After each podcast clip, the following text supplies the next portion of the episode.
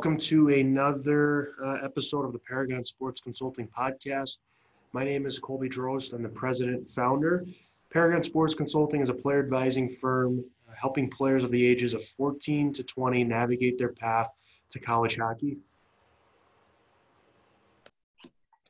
Today we have uh, Rob Hutchison, the head coach of uh, Skidmore College uh, in Saratoga Springs, New York.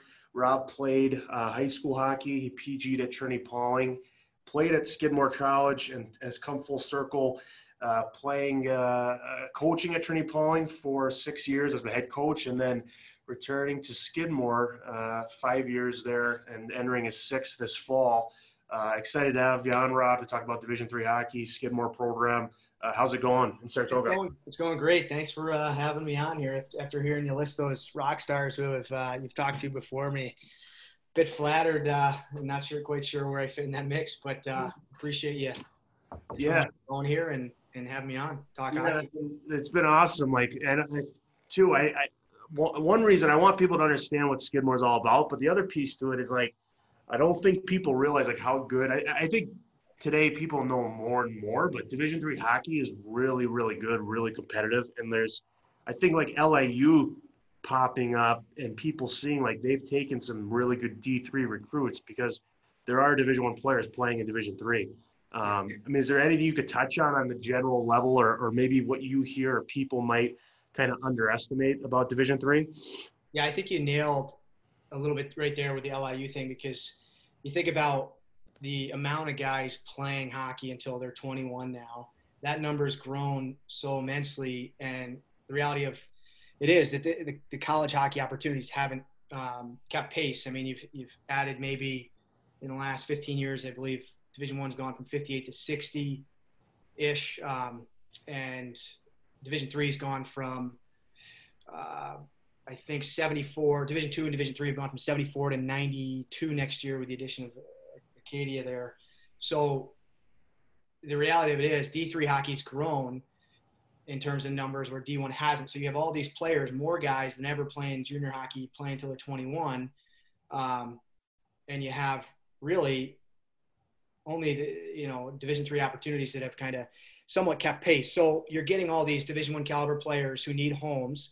And for whatever reason, they just, you know, they aren't given opportunities. They don't fit the bill uh, you know, for certain programs, and and that's where we kind of come in and try to find as many of those guys that are going to fit, you know, our culture and, and the school's culture, and you know, and and bring them in. And, and what that's done is it's, I tell you what, you know, Division three hockey from when I played maybe 15 ish years ago, you know, I, I don't think I'd, I'd crack a lineup. I mean, it's it, it's incredible. These guys are they're big, they're strong, they're prepared, they can skate. Um, you know, and, and by the time they leave here at 24, they're just full full grown men who some of them will end up playing for a few, few more years. So, um, yeah, I think D3 hockey it's it's it's a hidden gem, and you know, there's a a ton of kind of hidden talent, um, talent that kind of falls through the cracks at Division One guys, or just talent there's not enough room for at Division level.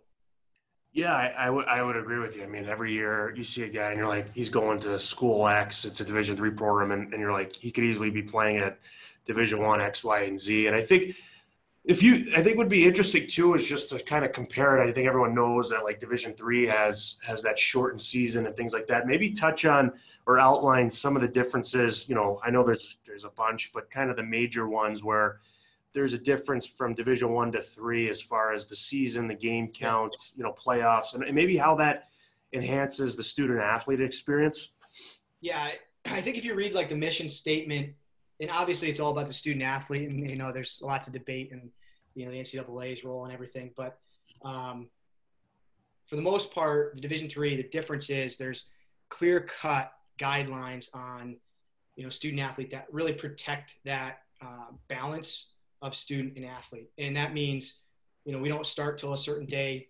And usually it's the first or second week in October, you know, and, and there are some leagues that go a little later. But across the board, for the most part, October 5th, 7th, you know, we're able to get our hands on the guys and then uh, get on ice a week later, get two exhibition games now, and then play a 25 game season over a 19 week window. And that's kind of the, the limitation there once the regular season and your tournament's done, um, how long you go can go beyond those 19 weeks. But typically, you know, you're October to mid March, end of March, I believe is NCAA Frozen Four. Um, it's that's your that's your season, and outside of that, we typically can't have much interaction with the guys, especially not when it comes to hockey and strategizing and all that stuff. Um, whereas Division One, you know, they're going to play their 35 game schedule ish. Um, you know, they're going to have maybe a little bit longer conference tournament, but you know they're going to have their hands on their guys for a period of time. And I'm not all that familiar with the, the, the finer details sure. of exactly what they can do, but they can have their hands on them from when they get there. So we're talking about maybe 10 game difference, um, kind of a, a little bit more in the off seasons with hands-on stuff. But in terms of like seriousness and, and planning and preparation, there's really not a whole lot difference outside of, uh, you know, those details with the schedule. Yeah, I think too. I mean, there's a lot of Division three programs. I, I, would hope most of them or all of them are running in like a Division one program, which yeah. I know you do. I mean, from working with you, like it's it's it's all these jobs and these programs. Like however you want to run it is what it's going to be. And and I think you know, part of that is obviously what you're doing there as a coach and then bringing in the right guys. Um, and, and, we'll get into that a little bit later on. But, you know, even just moving into leagues like the NEHC, the New England Hockey Conference, like really good league. I mean, maybe talk about what types of teams are in there. Um, how many are, I think typically it's three or four are ranked every year by the end of the season. Um, maybe just, you know, talk about that a little bit. Yeah, I think in the last, so the, the, league's transition, I think my first year we changed the name from the ECAC East, this is five years ago, into the New England Hockey Conference. And since then, um, we had two Division two schools, St. Mike's and St. A's. They've gone a separate direction. We added Hobart, um, and we're adding Elmira next year to, to have 10 teams. And, you know, top to bottom of the league is an absolute, um, it's a grind. I mean, everybody's good Everybody's got players. You know, I, I think if you look at uh, the, the, top players of the last couple years, you know, uh, um, Colin Larkin out of UMass Boston, he, he plays some, you know, he signs an AHL East Coast deal. Um, Tom Aubrun from Norwich, the goalie this past year, player of the year, signed a two-year deal in the HL. Like those are the type of players who are, you know, uh, in our league. Like these guys can play pro hockey and play at a, at a high clip. Um, so every night is a battle, you know, recruiting to keep up with that. But um, you got schools like Norwich who have won a whole bunch of championships, Hobart, who's new to the league, who's done really well, Babson, um, New England College, Castleton. You know, it's and it's a variety of schools too. So it's you know similar. It's it's very different than like a, a league like the NESCAC where you have kind of that academic component to it, and that's their niche we have everything. We've got state schools, we've got private schools, we've got big, we've got small, we've got liberal arts, we've got. It's just really kind of a diverse group of schools, and within that, it allows everyone to find their niche and recruit and, and get good players. Yeah, and I think part of that, like touching on it, I think that's what makes the league really unique is they're all different, the, the, the schools, but you know, also, I mean, again, I know when you pick a division three program you know you want a good coach good academics good school where you want to live but i mean even like the atmosphere i think some people have this notion like you know oh i'm going to go play and we're not going to have that student body or, or that fan support i mean just even touch on the atmosphere like i know if you've been to a norwich game it's it's basically like you're being maybe better than some programs like a division one program yeah yeah i mean it's the reality of Division three hockey is like there's I don't know a handful of schools who are averaging over a thousand fans a game, uh, but to me that's not really what it's about. It's about the atmosphere created for the student athlete, right? So sure. all our rinks are smaller, so to say a thousand is is kind of misleading because some of the rinks we're in only seat two, three, four hundred people. So if you get you know, your student body and you get the parents and you get the the community in there, it's a nice little atmosphere, and I think the difference with Division One and, and our guys, our guys are there's really no carrot. Like these guys most of them aren't playing pro hockey. Like they're they're in school. They're, they have ambitions of maybe doing something other than hockey, but they're playing because they love the game. There's tremendous passion that comes out, and the fans are the exact same way. Like there's Division One schools in our area. There's pro hockey in our area, but these people, the community, the students, you know, they come to our games.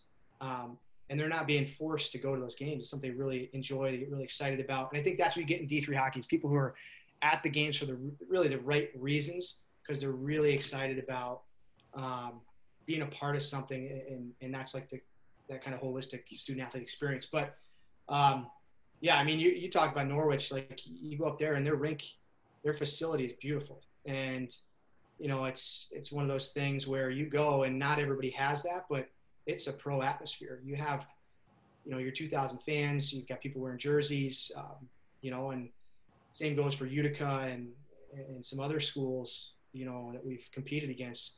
And not everybody has that elite of an atmosphere, but there are some pretty special ones. And, you know, I think we're lucky here. We have um, some really good support, and, and we've kind of turned a nice corner where we've, we've started to bring a little more attention to the to the rink on game days, and you know, our guys typically, um, you know, do a good job of kind of doing what they need to in the community to, to get the fans out, which which is fun.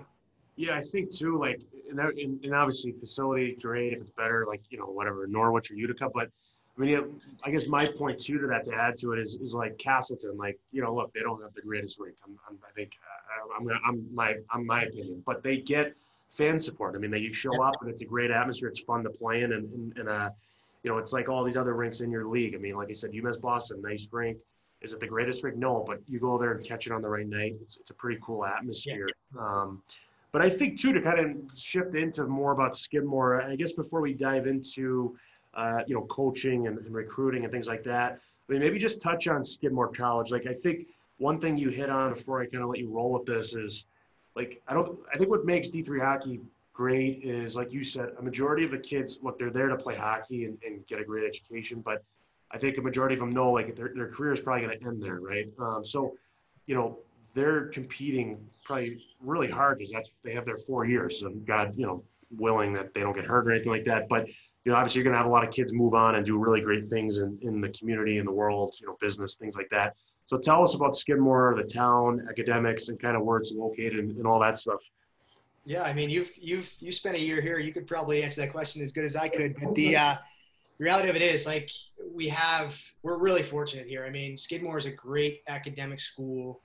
Um, and with that comes the, the challenge to, you know, with the admissions process on the front end, but on the tail end, you know, we're really lucky um, from a school standpoint with networking and placement and with our alumni networking just in hockey to have guys kind of all over the, the U.S. and really all over all over the world who have done really well for themselves um, that we can put these guys in touch with. So um, a big part of what we do is, you know, sell the academics. I mean, that's something that's really strong, really important. Um, you know, and it's obviously something we want the, the student athlete to be prepared for too, because it's not like you can just come here and go to class once a week and and succeed. You, you got to be serious and you got to have a vision for your future. And, and maybe that's play hockey beyond here for some time, but at some point you're going to get a job and, you know, you need to be prepared for, for that. Um, so that's, that's kind of the first component. You know, campus is beautiful. Uh, rinks three miles off campus, Olympic ice sheet. We have kind of a twin facility there an NHL sheet, and an Olympic sheet. We're in the Olympic sheet with our locker room space, um, and that's that's pretty nice. And I think we're one of maybe three or four schools with a big sheet, so it provides a little bit of an advantage and, and kind of dictates our mindset when we're on the road recruiting and what types of skill sets we're looking for. Um, and then the third component is location. I mean, Saratoga Springs. If you, you I know you've spent some time here, obviously, but if yep. you haven't and you're listening, it's it's a fantastic place. I mean, it's it's a small city. Um, you know, for myself, coming from a small town, like I'm not a big city guy, so you get a little bit of the the restaurant scene, the nightlife scene, the music scene, you know, the shopping district, and, and at the same time, you have everything commercial within a mile. So, um, you know, I think kind of those three things tied in. Um, you know, that's kind of what our what our uh, our setup is, and, and that's kind of how we discuss the the opportunities we can provide in terms of, know, you're going to spend four years somewhere. Where do you want to be? And you know, it's it's nice to be able to to sell those things because we're you know they're really it's not blowing smoke. It's it's really kind of something we know families and kids will enjoy. Yeah, and I think for anyone listening to this, like obviously, I, I you know, I worked with Rob his first year when I, when I really wanted a job, and he hired me. But my my my year of living there, like if Rob Hutchison calls you and you're a Division three player, like you'd be crazy not to look at Skidmore because of obviously the hockey program one is is obviously very competitive these days and plays in a great league. But I mean, education wise, I mean, if you go to Skidmore and graduate, I mean, there's there's a lot of avenues for you to pursue. But three, I did live in Saratoga Springs, and and like you're saying, it's it's unbelievable. I mean, for for a college kid, you have the on-campus experience, and you've got the downtown of Saratoga Springs. Like you said, if you're into restaurants, there's obviously you know if you're of age, there's bars and, and places with drinks and things like that. Um, it, it, yeah, it is a great place, and, and even for parents to come visit and stuff. I mean, I'm, I'm sure every time you guys have parents come up to watch their kids play, they love spending a weekend up there. You know, unless it's freezing, but even then, they probably still love it. Um, so, you know, moving into like, uh, you know, coaching and stuff like that. I mean, I guess, you know, what's really unique about your background is you kind of come full circle, even with Trinity Pawling and stuff, and maybe touch on like, you know, how you got into coaching, um, you know, uh, your time at Trinity Pawling, and then obviously going to Skidmore, kind of how you maybe you've a couple things that you feel like you've developed yourself, you know, or what you've learned. And I'm sure a lot of stuff, you know, like I talked to, to uh, junior coach yesterday, like a lot of stuff's trial and error, so I understand that. But just kind of, you know, kind of that how it's come full circle for you. Yeah, I think uh, I've never. I don't know how I say this. I've never really had like that that hard plan. Um, I I think subconsciously I was kind of pushed into the coach's mindset at a young age. My, my grandfather was kind of one of those, you know, legendary local Central New York head football coaches for you know a couple decades. So I kind of grew up around that. And my dad took on, um, you know, popular football programs and things like that. And so I was kind of around it, you know, but never really thought too much about it. Didn't grow up thinking I was going to be a coach. Um, ended up at Trinity Pawling came to Skidmore. Just so happens that when you know when my career at Skidmore was wrapping up, Brian Foster, who's the head coach at uh, at uh, Trinity Pawling, you know, we got we got chatting a little bit, and he had an opportunity and, and presented me with one at um, Trinity Pawling to teach and coach. And you know, I was young, 23, and I was kind of like, okay, this sounds like I, I could really get into this. And at the time, I you know I had some direction, but you're kind of just testing the water and some things, and took a chance on that and loved it. You know, loved teaching, loved being in the prep school environment. Had been there, so was familiar with a lot of people, but was young and made a ton of mistakes. And feel really lucky that you know I was was kind of uh, looked after by Brian, and, and you know he kind of stepped down as a head coach, and we transitioned. Um, I think after a few years where I took over that program, and he helped me out. He was my assistant. Um, he was also the athletic director, so I kind of helped to have the assistant coach be the athletic director. But um, you know, he was great with, you know, he's giving me some guidance and, and, let me fail a little bit, but let me learn. And you know, when, when Neil, who had Neil Sinclair, who had been at Skidmore, and actually coached me for a couple years, um, went up to Middlebury, and you know, I got a call from Skidmore, and, and I think that was kind of the, the the real moment of like, yeah, I think this is this is the direction I want to go. And I, you know, I, I can't think of a better situation to take the next step. So um, that that's kind of how I came full circle. Um, you know, I, I, think having been here, the, the experience is no different. Skidmore's a phenomenal place. It's just very different in both experiences, both Trinity Pawling and Skidmore, to go from you know student athlete to uh, staff, where you're you know you're seeing things from a different side and, and you see all the good the bad and everything in between. So that's kind of been a, a unique experience that i feel lucky to have. Yeah i think too like i mean obviously you you understand what the school is all about. I think it's a little different than just some someone from the outside. And i think i guess how has that influenced the the the culture or your coaching philosophy? I guess like what's if you had to put some general concepts together, just a, you know, potential recruit or someone interested in Skidmore. I guess what's what does Skidmore hockey look like to you? You know, obviously I know it can be dictated by recruiting classes and stuff, but I guess in general. Yeah, again, like so I took over for Neil, and Neil had done a really good job of building foundations for certain things that I, probably wouldn't even know where to start. So I stepped into a good situation with that regard, and um, for me, it was about you know the type of players and building you know the staff that we felt could get us to a a certain spot. So obviously we brought you on, did an unbelievable job recruiting for us that first year, finding the right guys, and and you know ever since then we we haven't looked back. And um, I think when I think about Skidmore, I mean we talk about it a ton with the guys. It's just you know you can come up with a laundry list of, of rules, but we we don't. And our our mindset is to get these guys thinking to to not be the average and just be be great students, be great people um, and be great teammates. And you know, if you simplify their everyday, which is you know tons of distractions and tons of things going on, and just think about being better than the average and, and, and excelling in every capacity in their lives, like hopefully, um, you know, they just little by little just be, become better and better and and start um, showing the guys who come in after them what it takes to be you know a true student athlete an elite student athlete in you know in our league and at Skidmore. So that's kind of been our our approach to things: recruit great guys, uh, captains, and successful players, and from you know good programs, guys that um, coaches can't rave enough about. Um, but we've also taken chances on guys because we've you know we felt that we had the situation for them to succeed. Yeah, I think part of that's just getting to know who you're bringing in, right? Like understanding. And then, I mean, it's hard because I mean, we'll talk about like roster size and stuff, but if you know what you're bringing in, then I mean, obviously you have 30 different guys, 27, whatever it is. Yeah. Then you know how to coach them. You know, obviously within the team uh, function, but everyone's different. Like you got to be able to know how to communicate with them so they you can get the most out of them. I would think, but I mean, touching on that, you know, bringing in guys and, and guys that you can take a chance on and guys that want to be there, you know, be it Skidmore.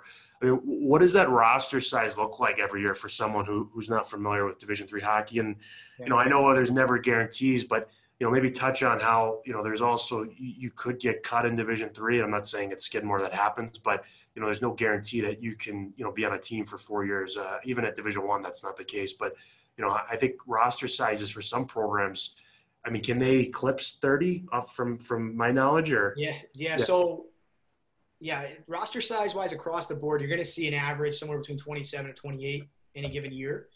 The division three. I mean, we've we've been at 28, which is the number of stalls in our room, and we've been as small as 26 in my time here. And and you know, the only difference there is um, you know, sometimes you get the injury bug or sickness bug and you know, before you know it, you, you're you're down to one or two healthy scratches. But I think everybody fights that battle of you know what's your number, and you know I think the average, you know, fairly agreed upon is is 27, 20. You will see some rosters over 30. I don't think there's a ton, but there are some, which means you know on a game day you can dress six, 12, and three, but you can dress one extra goalie or, or sorry, one extra uh, defenseman or forward now. So, I mean, 22 guys. You know, how many healthy scratches do you yeah. want? he's healthy. And and that's the the conversation we have every year. You know, we don't for us as a program, we look at it like we want every guy. Um, we want to be excited about putting every guy in the lineup. So if we get to the point where the guy who's nine on the depth chart is a defenseman, he's in for whatever reason, we're excited about him being in the lineup. And it's not like we're taking a step back. It's, you know, this guy deserves it. He's going to help us, and he's got a role, and he knows that you know, the hardest part obviously is managing healthy scratches. These guys are all familiar with the 60 game season. So, you know, it's, it's all communication stuff. When you're playing 25 games, if you're in and out, you might only get 12, 13 games. And that's, that's tough on a kid. And, and you don't want somebody to be satisfied with that, but it takes a lot of communication, and a lot of kind of working through, you know, some adversity with each individual. Yeah, maybe touch on that. Like good question that people always ask, and, and it's I think what's what good is unique too about but you guys is you've seen them both, but maybe touch on like the biggest adjustments. Like, yeah, you guys recruit I think a majority of twenty year olds still coming out of junior, but you know you've also had prep kids come right in, you know, yeah. repeats, so they're 19 I think as freshmen instead of 21. Like maybe touch on the difference of adjustments, and, and obviously you guys I, I think lean towards junior players, but you know, maybe the things you see, I know you just mentioned, you know, it's hard for some kids to play 10 games or less in a year, but, you know, what do you see the biggest adjustment is on and off the ice? And I think even on campus. Yeah, the, well, there's, there's benefits and you can, you can kind of go back and forth with both. The reality of it is a 21 year old typically has played 100 to 150 more games than the 18 year old, right? Or 19 year old coming out of prep there's some fantastic prep guy. I coach in prep. Like I love prep hockey, and there's some phenomenal talent. Division one, Division three, guys who play in the NHL. Uh, the reality of it is, though, at 18, that guy, if he's if he's a D3, a, a, a good D3 player, may not be as prepared and ready as the guy who's played 150 more games, you know, in the in the BCHL or the North American League or the NCDC, and you know, that kid who was at prep before he went to those leagues is now can step in and play in your top six or even play a fourth line role and, and understand, you know, the systems a little more and, and the physicality and the preparation. So to me, it's just the readiness and nobody wants to go anywhere and sit on the bench. So when we talk with, we, we watch a lot of prep hockey. Um, we talk with a lot of prep kids. We, you know, we have them on campus. And for me, it's if, if we have an opportunity, we'll take a prep guy. Um, you know, we have, but we have leaned more towards that junior guy because you, we have decided that we need more guys to step in and play um, impactful roles from the get go.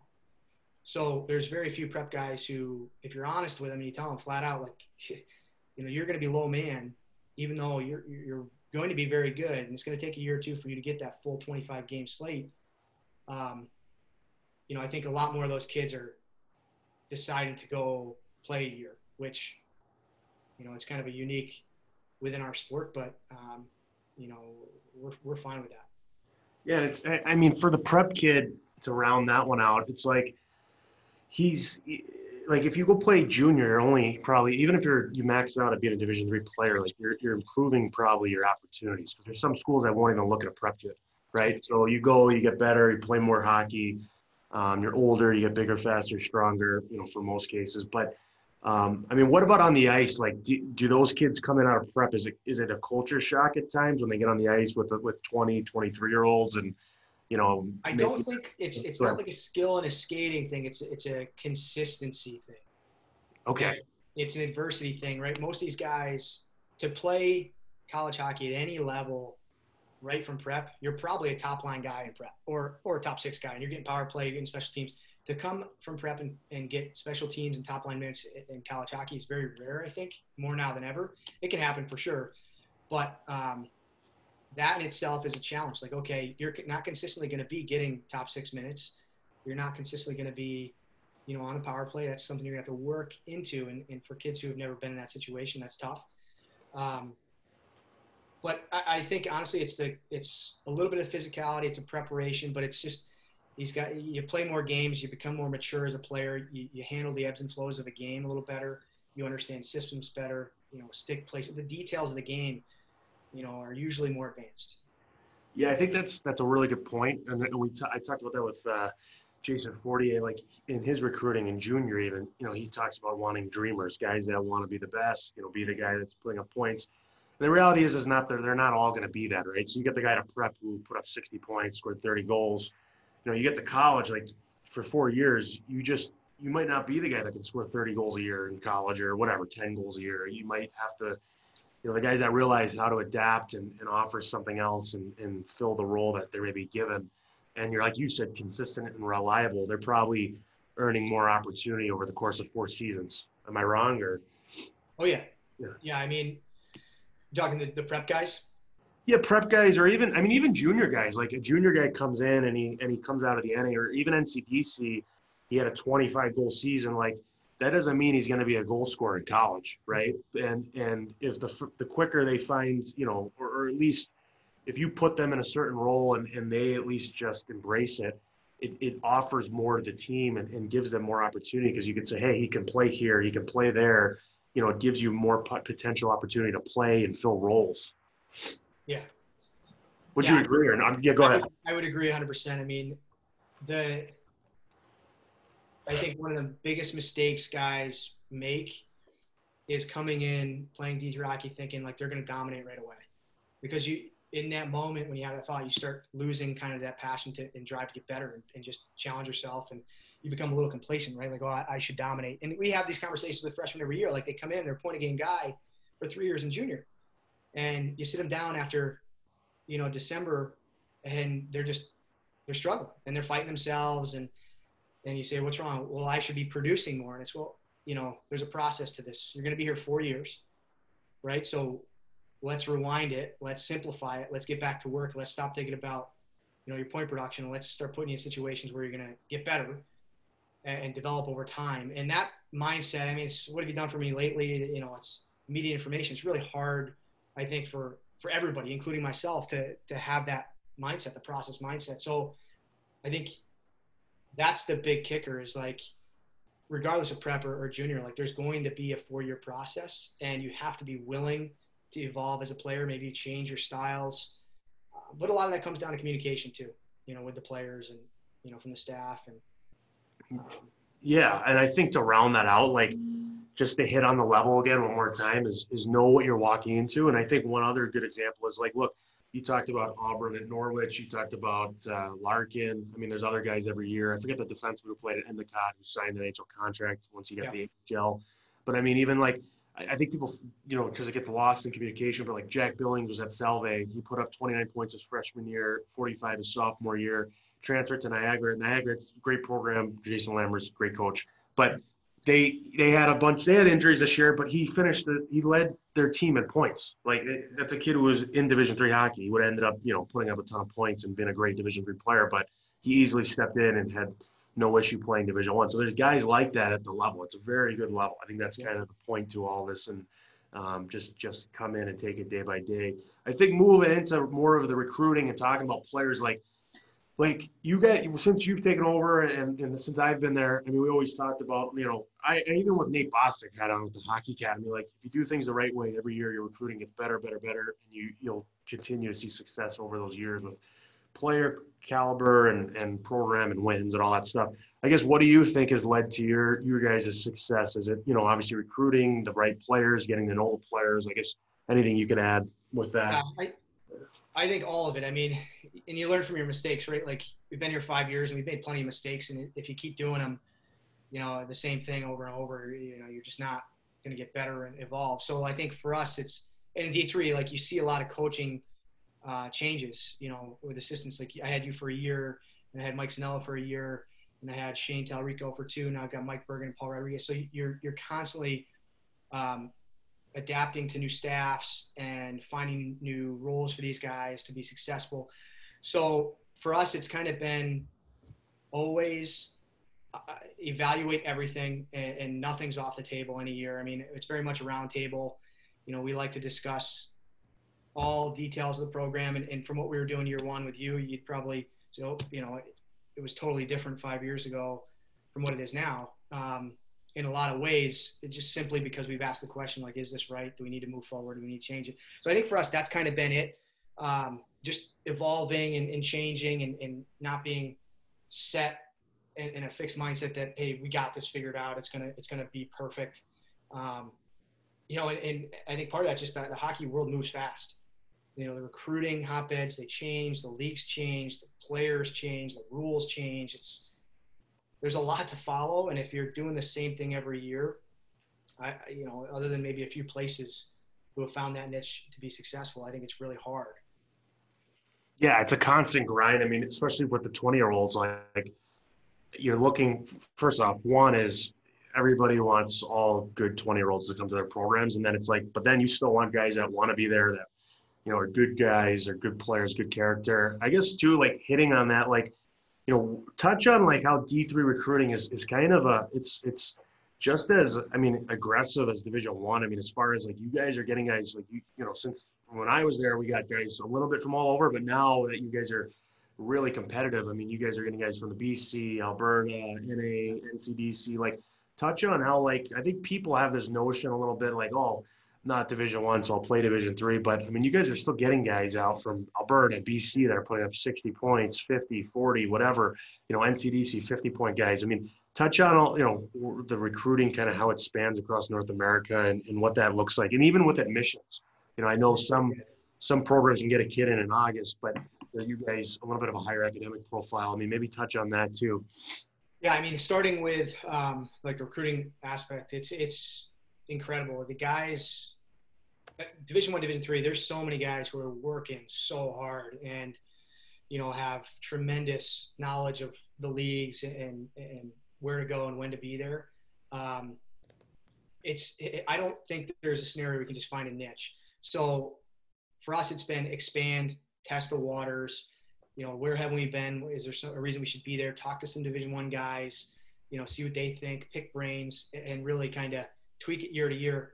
I mean, we've gone from, you know, I think with you, you're predominantly the NCDC in the Northeast region, in, in EHL, um, to expanding to, you know, the, the Alberta League and, and the North American League and, and guys from all over the place here. So um, it's there's really no league that's not a D3 uh, recruited league. I mean, we, we've been everywhere and we've seen, you know, schools from the Northeast in Saskatchewan. We've seen them in British Columbia. We've seen them everywhere. Guys are everywhere. So it's a matter of identifying right players. And then, and then you talk about school profile and it's, I think this is the number one thing in terms of guys who are going through the process is just kind of educating yourself in your free time. And these guys all have free time sitting on buses and, you know, and hanging out to just check out the D1 versus D2, D3 landscape. I mean, you have 150 some odd schools.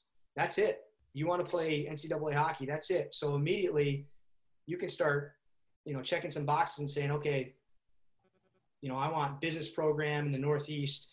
And all of a sudden you're down to 15 programs yeah. you know, in the Division three level, and, and at the Division one level, you know, obviously there's it's a little bit different of a process with being recruited by them, and um, you know, scholarship money that's offered, you know, so that's taken off the table. You can, with minimal work, on the recruit side, narrow your list. And once that done is done, the admissions process needs to be like the next thing guys look at because we we all the time, you know, our admissions deadline is January 15th. Now we have transfer deadline. It's after that. Um, but really, it's it's extremely challenging to get guys after that. So we're not one of those schools that can get students in June, July, August, and that's just the nature of the world we're in. But we get emails all the time during that time frame saying, "Hey, coach, can you take me?" And, and we'd love to engage that conversation. We just can't. So I think on the recruit side, doing the homework, narrowing your list, staying active engaged, it helps us out because we're really looking at this tremendous pool of players. You know, if we can find out if you're even interested in, in a liberal arts education with a business program or Saratoga or Northeast right away, we, we pretty much can add you to our list or cross you off. Yeah, and I and I think, and this is coming from me, and no disrespect to any other programs, but it's like when I'm talking to people or just trying to educate, I'm like, if you're a high academic student, you're in, and you're a Division three player, like the best schools that offer Division three hockey would be the NESCACs, Skidmore, and Babson. And and, I, and there might be one or two others that I'm forgetting, but you know, like throw your application in if if you're you know if they're talking to you, so at least it's an option. And, and I, I think the toughest thing in Division three hockey is there's no athletic scholarships and, and, and the financial aid and merit piece is very different across the board with all these schools like and, and it's not all equal and I, and I think it's easy for at least this is my opinion is it's easy to look at school. I can go there for ten thousand, um, but you know, there's there's an investment there if, if you actually can get into one of these better academic schools where, you know, if even if you have to pay a little more or take a loan out or something like that, it, it might pay off in the long run. And I think it's important to sit down and, and kind of make sure you're understanding what you're what you're walking into. Obviously, if there's something other than academics and hockey, then then that's one thing. But you know, really understand the opportunity on the ice in the classroom, all that stuff. Um, I think too, like to hear from you, your perspective. I guess what would be one, I mean, any advice for kids that are going through, I know there's some kids that get 10, 15 phone calls from division three programs. I mean, for a kid going through the recruiting process, he's 20 years old, you know, he's going to have to make a decision, you know, probably by March, April, you know, what or, earlier. Um, I mean, what kind of advice would you have? and, and all those kids probably have aspirations of you know playing Division One hockey, and, and most Division One, Division Three schools will understand that and talk you through that. But and everybody will have their own philosophy and how they deal with that. But I think my our from a recruiting standpoint, you know, when Mike, Paul, and I talk, it's you know just we just want to have that conversation. Um, and I would say to any person who's possibly a D three candidate, um, have that five minute conversation or, or you know text conversation, whatever it is, because you never know what that's going to lead to. You may have 10 division one offers and something happens where, you know, within two months they're gone and, and, or you're, you know, you, you, for whatever reason you need to uh, change direction. So you, you're going to want options. You're going to need options. Um, and I think for us, it's just about taking the time to, to chat with us for a couple minutes you know, and it's usually informal and it's usually just to get to know you. And after that five minute conversation, you know, there's there's a real chance that we may say, you know what, we didn't get a great vibe. Um, you know, maybe we'll do a little more homework, or maybe you know we're just going to go a different direction, and we don't have another conversation. That's very realistic. But at the same time, you may say, "Holy cow, I really like that coach, or I really liked what he had to say." You know, it was just I'm, I'm just going to keep them, you know, and in, in, in, in the back of my mind if, if things fall through and I end up, you know, going Division three route. Yeah, and I think, I mean, one other thing too is is never mind. Like, yeah, do I mean it's your life, it's your career. Like, do the research, call, talk to the coach. And Ryan at Brooks Bandits, the head coach there, I mean, he even made a good point. It's like return these these coaches phone calls, even if you're not interested, and let them know. Um, and maybe down the line, like maybe you're you're 19 years old and they're calling you, and then your 20 year old year you turn into a Division One player, and that coach is a Division One assistant, and you just kind of rub them the wrong way. You just don't know where all these people are going to end up. It's a small world. Um, but I kind of kind of to bring this thing full circle before we kind of shut it down. Like I guess you know we I asked this to probably everyone that comes on here, but what what to you is the most rewarding aspect? That you know obviously you're dealing with college athletes, student athletes. I guess what you know obviously you guys are winning. You, you're you're helping guys with their life. I mean as far as molding them a little bit while while you have time with them. I guess to you, what do you think is the most rewarding aspect of uh, coaching at Skidmore? Um, I, there's a lot of things, but mainly having having gone to Skidmore, experienced it. Like there's an intrinsic kind of um, care for the the school and the program, just eh, from having been through it. That I feel lucky every day I go to work. I sit in the office. You know, I get a call from an alum who maybe I even played with, and we can chat for 10, 15 minutes. And to me, that's the most rewarding. And now that we're starting to have our guys graduate, seeing them get accepted to grad school, seeing them get jobs, seeing them get pro opportunities, that stuff for me is is just awesome. Um, you know, and, and I, you know, I look forward to the days when these guys are coming back and, you know, we've then created kind of our own cycle of guys. And um, yeah, I, I think the end product of these guys just having success in one capacity or another and seeing how they how much they grow. You know, we had our first group, our first recruiting class graduate this year, and you know these are guys that you recruited, and you know the conversations we were able to have with them, you know, the maturity from year one to year four, um, you know, with plenty of mistakes along the way. It's just awesome to see that development growth. Yeah, it's awesome, and I think this was uh, I mean, even just seeing guys and being able to have them for four years and, and, and build that relationship and, and just see them, you know, there's a lot of ups and downs. I mean, there's, there's kids that struggle in school and things like that.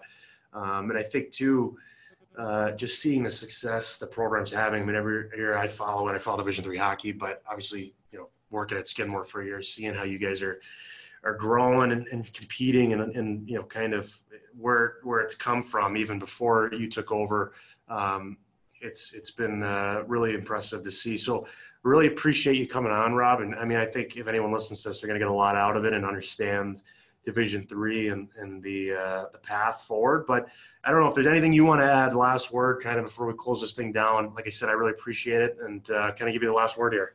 Yeah, no, I, I appreciate you having me on, Colby. It's great to catch up, and um, I think you're doing some great stuff. I love, you know, I love how really how honest you are and how much information you provide to these families and these kids. I think that's the number one thing that can really help is just the honesty. Like, you know, they may not like the answer, but at least they're going to get the answer that's that's truthful. Yeah. And uh, I think that's really important because there's a lot of people who probably will will steer away from that. Um, so appreciate having me on. Have a have a great fourth, my friend. Yeah. We'll talk yeah. soon. Yeah, appreciate it, Rob. We'll talk to you soon. Take care. Thanks for everyone listening. This has been another episode of the Paragon Sports Consulting Podcast. Uh, please follow us uh, at our website, paragonsportsconsulting.com. Uh, again, that's paragonsportsconsulting.com. Uh, follow us across social media platforms at Paragon Athlete. Uh, that's Twitter, Instagram, Facebook, at Paragon Athlete. Uh, and I'm excited for the guests to come and look forward to having you guys listen here. Thanks. Have a great weekend.